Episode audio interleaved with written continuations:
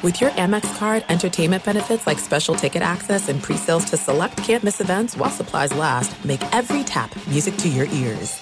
At Bet365, we don't do ordinary. We believe that every sport should be epic. Every home run, every hit, every inning, every play. From the moments that are legendary to the ones that fly under the radar. Whether it's a walk-off grand slam or a base hit to center field. Whatever the sport, whatever the moment, it's never ordinary at Bet365. 21 plus only must be present in Ohio. If you or someone you know has a gambling problem and wants help, call 1-800-GAMBLER.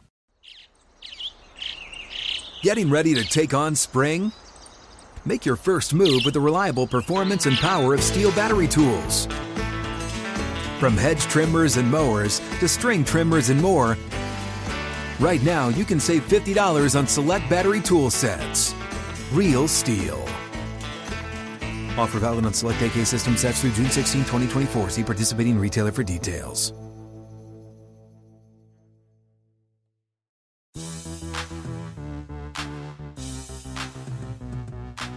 What's going on? And welcome into a game day edition of the Pelicans podcast presented by SeatGeek. I'm Daniel Sanderson alongside my co-host Jim Eichenhofer. The Pelicans are back in action after a rough go on Saturday night. They fell to the San Antonio Spurs 110 to 108.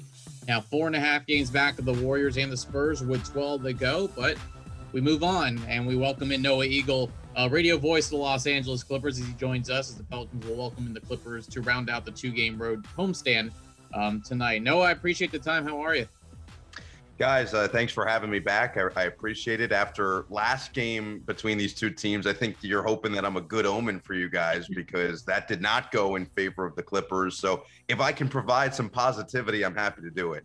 Yeah, we, are going to need every every bit of that uh, right now, and we'll get to that in just a little bit. But let's talk about the Clippers because they've won 11 of their last 12, really starting to click. Just two games back of now the one seed in the Western Conference. What has gone right for them in these la- in this 12 game stretch?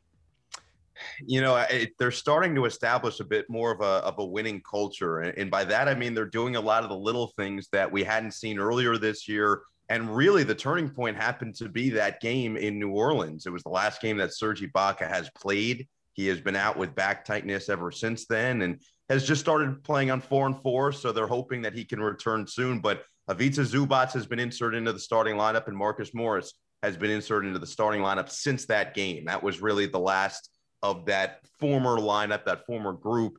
And since those two have been into that unit, they've been just about unstoppable offensively. They're now the number one offensive rating team in the NBA's history. And defensively, they've been a top five defense in the NBA, and they're all the way up towards being a top 10 for the overall season. So I just think that they're locking in a bit more. They're starting games with a, a lot more of a purpose and a focus. And there have been a few of these instances now where they've been shorthanded or they've been down big and they've found ways to win, which we hadn't seen most of last season and we hadn't seen for the first half of this season.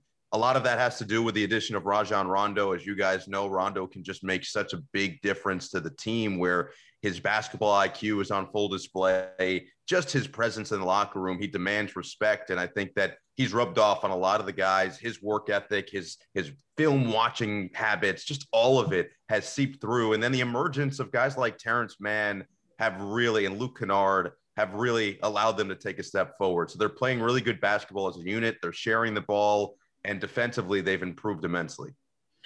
You know, Noah, for a while there, it seemed like it was pretty reasonable to think that the Clippers might stay at that number three spot because they had a bit of a cushion of ahead of the teams behind them and they were a little bit further away from the top of the West.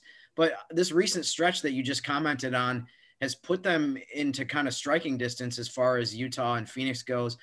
You get a sense of how important seeding is to them. Is it something that is a priority or, or is it really not that big of a factor as you, you go into the, these last few weeks? Yeah, Jim, it's it's tough because the Western Conference is so tough that it's almost a pick your poison type of deal. And, and I think this team knows that. I think Tyronn Lue knows that. And really, the whole coaching staff. This is an experienced staff. Chauncey Billups has been through the ringer in the Western Conference. Larry Drew has been a head coach in the league. Roy Rogers has been around a long time and is very well respected. Obviously, Kenny Atkinson has been a very recent head coach, and he knows what the deal is in the playoffs. And Dan Craig was just with Miami during their run last year. So I think this coaching staff understands that you want to put yourself in the best position possible. And honestly, they're more focused on playing their best basketball going into the postseason. I think that's the, the main goal at this point. It's less to do with, hey, we want to get to that top spot in the West. If they do, great. Or they want to get to the two spot in the West. If they do, fantastic.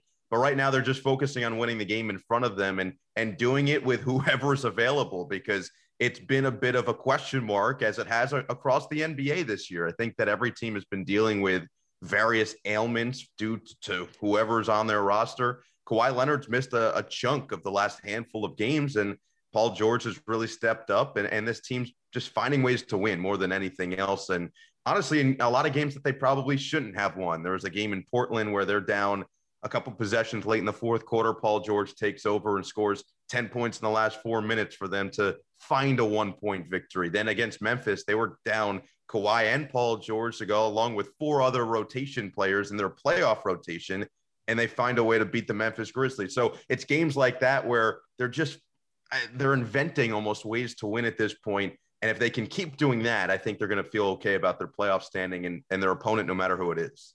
You mentioned, you know, being in good position entering the postseason.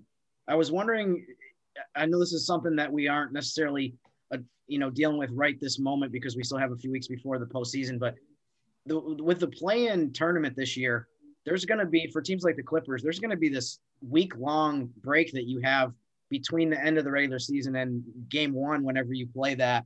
Um, is that something that that they they're looking forward to? Is that something that they you think that they like as a team, just based on the some of the situations that you mentioned as far as having guys injured and, and player availability? it's something I'm looking forward to. I, I, can get some sun. Like I can actually go take a walk. I can do something. You know, the schedule's been yes. so tight, as you guys know. It's been an adjustment for everybody. But yeah, I think that the main thing for the Clippers at this point, and the main thing that the team has been preaching is health. As mentioned, Serge Ibaka has now played since that, that game in New Orleans, which was right after the All Star break. Patrick Beverley's missed the last couple of weeks with a broken hand. He should be returning within the next week to two weeks, which is great news and Rajon Rondo is now dealing with a little wrist inflammation. So there's just a, a couple of injuries nagging. Kawhi Leonard should return very soon, so that that isn't as much of an issue. But I think that they just want to be healthy going into the playoffs, and it gives them a chance now to fully immerse all these guys who have joined the team later in the season. The Rondos, the DeMarcus Cousins, to former Pelicans who have found a bit more of a home this stage of their career uh, for what they can do for this team. And, and Demarcus Cousins has just been signed for the rest of the year, which is which is great news because he's been great for the team and he's been great in the locker room, honestly. And so I think for those types of players, Yogi Ferrell as well, the ones who have joined on late, that week is going to be great because it can give Tyronn Lue and his staff a, a time to really get everyone together, get some practices ready, make sure that everyone's on the same page going into the playoffs. And I think the other thing that people didn't really understand or realize was happening as the season was going on is T. Lue is notoriously known for holding back some of his playbook, and by some I mean quite a bit of his playbook for later in the season and into the playoffs. And we're starting to see him implement a little bit more now down the stretch in these final 10 games for the Clippers. But I think that week is really, they're going to use that to say, hey, we need to get X amount of plays or this par- portion of the playbook that we haven't really run. We need to get that in going into the postseason. So it could be really good for them. Yeah, I remember people have mentioned that about his time at Cleveland that he would keep a lot of stuff in his back pocket that he wouldn't bring out until the playoffs or even heck, even like later in the postseason. So I think that's going to be something interesting to watch. Um, during the uh, span of days where you're at the beach and you're getting some sun in and the play-in tournament is going on, I, I thought I would ask you about that. What are what are your thoughts about the play-in tournament as far as what it's added to the the NBA and just the interest as far as that goes? I'm a big fan. I, am a really big fan of it because it, it, provides more meaningful basketball around the association. As you guys know, New Orleans is still very much in this thing. If they can find a way to to really pound that gas pedal and start winning, they've got those three against Golden State. There's a chance for them to still get in. And if they get in, anything can happen because these are one-off games. And so I think it's really intriguing for the teams like Portland and Dallas, who are right towards that seven spot, because anybody can win one game or anybody can lose one game. And these are teams that we expect to be playoff basketball teams, and they've got superstars. And so to have that NCAA tournament type of mentality, type of feeling, type of energy to it, where you might have Ja Morant versus Damian Lillard in a winner take all game once again for the second consecutive year. And now the winner gets the seven seed, and now the other one's in danger of falling out in, entirely. I think it's great for the league. I think it's brilliant. And so I'm very excited to watch it. I'm very excited to see what it looks like, what it sounds like. And I'd imagine that the players, once they experience it, they're going to say, you know what, that was that was pretty good. At least the ones that win will. Yeah, no doubt about that. I'm sure the feelings will change depending on who gets the seventh seed and the eighth seed, and one of those if they don't end up making it. Um, let's go back to, to March 14th a little bit. As you mentioned, uh, the Pelicans came out with a win over the Clippers, 135 to 115. You talked about what's changed since then, which seems to be a lot. Can you take anything away from that matchup on March 14th into tonight's game, or do you throw everything out the window based on what the Clippers look like and also the Pelican situation? So I think that the Clippers at the time took a whole lot out of that matchup. I'll phrase it that way because Tyronn Lue came out, I would say, right after the game in his post game presser, and it was one of the few times this season hasn't happened a whole lot but one of the few times because he's very even keeled. You very rarely are going to get him high. You're very rarely going to get him low. He's generally in a good mood. He's generally right here. And his players, and I think that the team reflects that on the court. You see them for the most part, they're very much here. And so that particular night, I remember after the game, he was beside himself. He was not happy. You could really feel just how frustrated he was with the team because the effort wasn't there. And that was a, it was becoming a bit of a theme from heading into All Star break. They did not have a good finish to the first half of the season. And then their first game out of that All Star break, the Clippers completely controlled the game, dominated the Golden State Warriors. And so they go into this game with New Orleans feeling like, okay, maybe we're starting to build something. And they get run off the floor. And I think that was the turning point of, hey, we need to lock in. I mentioned that they changed the starting lineup from that point on, and Zubac has been in there defensively. That has helped them a lot. He's been a great rim protector for them, and offensively, he's been a great screen and roll guy. He's been honestly everything they could have asked of him and more. And then you've got Marcus Morris coming into that starting lineup. That's completely changed his season. He's been fantastic in that starting role where he's scoring 15 or more. It feels like every game. He had a 33 point game, a 25 point game. He's been he's been really good for them in that role. And Nick Batum's been great for them off the bench. And so I think that the construction of the team has changed a bit. The Rondo thing, it really does make a whole lot of a difference. So I don't know if you can take a, a ton away from that game. And, and Rondo's questionable for tonight. So we'll see if he plays. But the, the team's definitely different than what they looked like back in mid March. But yeah, you can take something away because the Clippers are going to have troubles dealing with Lonzo Ball, and they're going to have troubles, obviously, dealing with Zion Williamson, as everybody does. Because I'm not sure in that starting unit, let's just take them for example. Kawhi's not playing tonight. Patrick Beverley won't play. Now, Reggie Jackson's basically been the starter all year as a result of injury, and he's been fantastic in that role. He's had a resurgent season for himself. And so if you've got Reggie Jackson, you've got Paul George, you've got Marcus Morris and Ivica Zubac, and likely somebody like Terrence Mann or someone else will be in that starting unit with those four guys. I don't know who can possibly contain Zion. There's just there's nobody who can stay in front. Zubac can be physical with him, but he'll pick up foul trouble. Cousins can come in and be physical with him. He'll pick up foul trouble. Patrick Patterson can come in and be physical with him. He'll pick up foul trouble. So that to me is the big concern. Zion can absolutely go off and have 40 if he's really feeling it. The other guys, I think, other than maybe Lonzo, I think the Clippers can probably contain. You know, Steven Adams and Zubac will will battle on the inside, but Bledsoe, you know, they've got probably an answer, and and Brandon Ingram, him and Paul George, that'll be a fantastic matchup. Zion is always going to be the concern, and so I do think you can take things away because he does draw so much attention. And remembering that game, not only did he draw attention, but he was so smart in what he was doing. Lobs towards the rim for Jaxson Hayes, kickouts to Lonzo, who was shooting the ball well. And so if they're shooting it well like they did in that game, and they haven't necessarily shot it, as you guys know, from three all that well for this second half of the year, but they were over 40% that night. And if they're shooting over 40%, this game could be very close, and New Orleans can absolutely run away with it. Well, let's hope for a good game tonight. The Pelicans definitely need to bounce back after a rough loss to the Spurs on Saturday night. And the Clippers are looking to ride that momentum as much as they can as they head towards the playoff push um, come end of May. That's Noah Eagle, voice of the Clippers. No, I appreciate the time. We've had you on a couple times this season. I'll say best of luck to you guys the rest of the way after tonight's ball game, and we'll talk to you down the line. Appreciate the time. Sentiments are certainly shared over here, guys. If you ever need to come to the beach, you just you know fly over, whatever it is, we'll, we'll make it happen. Day trip. I don't know beach situation in New Orleans, so if you need a little sand in your life, you let me know. I'm booking my trip as soon as we're done with this. I appreciate Love it, though. It. Thanks, man. Thank you. Good stuff there from Noah Eagle. Always a pleasure having him on. Very knowledgeable. Does a great job with the Clippers. Also does NFL, college football, you name it. He does it. Uh, and Jim, you know, man, you know, we talked about Saturday. We haven't really talked about it, and I think there's a reason why. Just because I think we did that enough on the post game show Saturday night. But you know, 12 games to go. I know people are are, are probably feeling down about their the playoff hopes for the Pelicans here.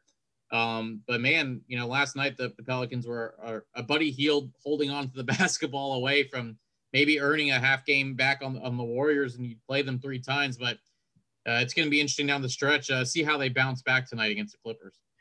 Yeah, it will be. I, I think for people that are, you know, the the biggest optimists among us who may have been following that game uh, in at Golden State and they saw the ball roll to Buddy Hield and thought, you know, hey, he's going to have a chance to make a layup and Pelicans are going to cut this to three and a half.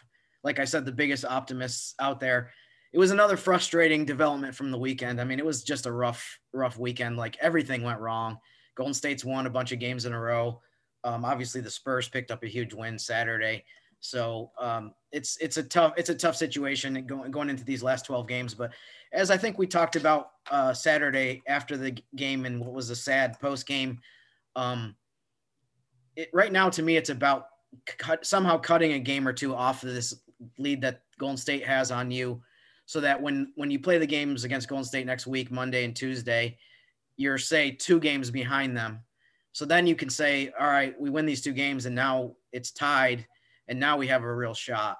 Um, but they really need to cut some some of this ground off because I think if they're still five or six games behind them, I, I don't think we're going to go into those games next week saying like, oh, this is monumental.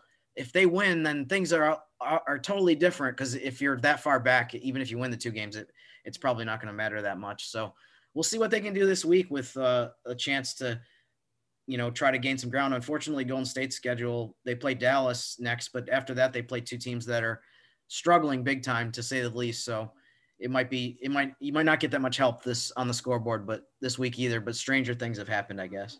I think I'm a firm believer in the way a team ends the season as well. So even if they don't make the play in tournament, I think it will be important for the Pelicans to want to evaluate their talent here in the last 12. But also, hopefully, you end on a bright note as far as whether you can get closer to 500. Just maybe yeah. end on a winning streak or something like that. So I know with you know only four home games to go, only three after tonight and eight road games. I mean, it's definitely going to be a struggle for the Pelicans too. But let's see how they how they fare with some adversity, and uh, I think it should be a, a good learning game tonight against a, a Clippers team, as we mentioned, that's still rolling. Yeah, I'm with you. I think it's important to close out the season strong, even if, like you said, you don't extend your your season into. I guess we'll call we can't say the playoffs. I, I guess we'll call it postseason that's mm-hmm. what I want to call the the play-in tournament. It's not playoffs, but it is postseason. Um, but even even setting aside the wins and losses, I think there's a lot of guys on the team that individually want to close out this season in strong fashion. There's several players that I think have improved objective people's opinions of them. Jaxson Hayes is one example, and Nickeil Alexander Walker. There's probably a couple other guys that I, I'm forgetting. I don't want to list try to list the whole team, but I think for some of those guys, just having another stretch of games where you play well and you can add some more confidence going into the summer, I think will be important. Um, thankfully, it looks like we're going to get a normal-ish summer in America and in society that some, a lot of these guys can hopefully go back to the whatever routine they had in their previous off seasons. And I mean, the Pelicans have so many young guys that none of them have actually had a real NBA off season because – They've only been in the league for a couple of years, and last season, last summer was what it was, which was kind of a mess as far as you know coming back in the middle of the summer to play regular season games. So you know, over these last three weeks, I think um, you know you you want to just see more improvement and more development from from a lot of the young guys, of which this team has plenty of them. You're right about that, and I think Kira Lewis would be the big example of not having a, an off season at all and having Yeah. to come right into the line of fire and, and Mhm. done a really good job of that as well. So you're absolutely right. Pelicans and Clippers tonight, 7 p.m. Central. You can watch it on Bally Sports New Orleans or listen on ESPN New Orleans 100.3 FM. Pre-game coverage of 6:30. Of course, you can uh, read Jim's preview on Pelicans.com, and also he'll be on the post-game show afterwards if you want to chime in and give us a call. We'll be back on Wednesday for another Pelicans podcast. We hope you do the same, and we thank you for listening every time that we do one of these. For Jim and for Noah Eagle, I'm Daniel Sanderson. Thanks for listening to the Pelicans podcast presented by SeatGeek.